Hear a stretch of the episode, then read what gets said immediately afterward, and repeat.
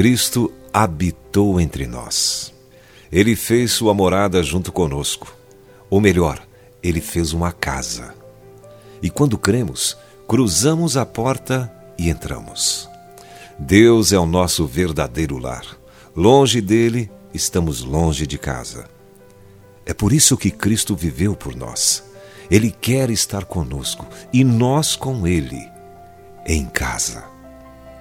E o Verbo se fez carne e habitou entre nós, cheio de graça e de verdade, e vimos a sua glória, glória como do unigênito do Pai. Livro de João, capítulo 1, verso 14. A Bíblia está cheia de referências a lar. O filho pródigo voltou para seu lar. Jesus entrou em muitos lares. Em João capítulo 14, verso 2, ele falou sobre o lar eterno. Na casa de meu pai há muitas moradas. Se assim não fora, eu vou-lo teria dito, pois vou preparar-vos lugar. Cristo viveu por nós para nos mostrar como viver. A Bíblia fala de Cristo como alguém sem pecado. Ele viveu uma vida perfeita para nós, deixando-nos o exemplo. Qual era a sua perfeição? Era muito simples: obediência a Deus. Ele não viveu orientado por um conjunto de regras para governar cada ação de sua vida.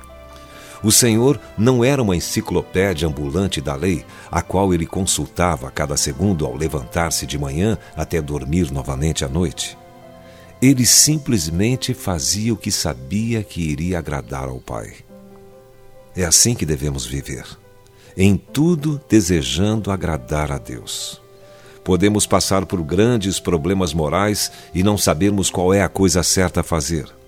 Todavia, só há uma razão pela qual devemos ser bons em tudo: ser como Jesus e agradar a Deus. Escolha viver para agradar a Deus hoje.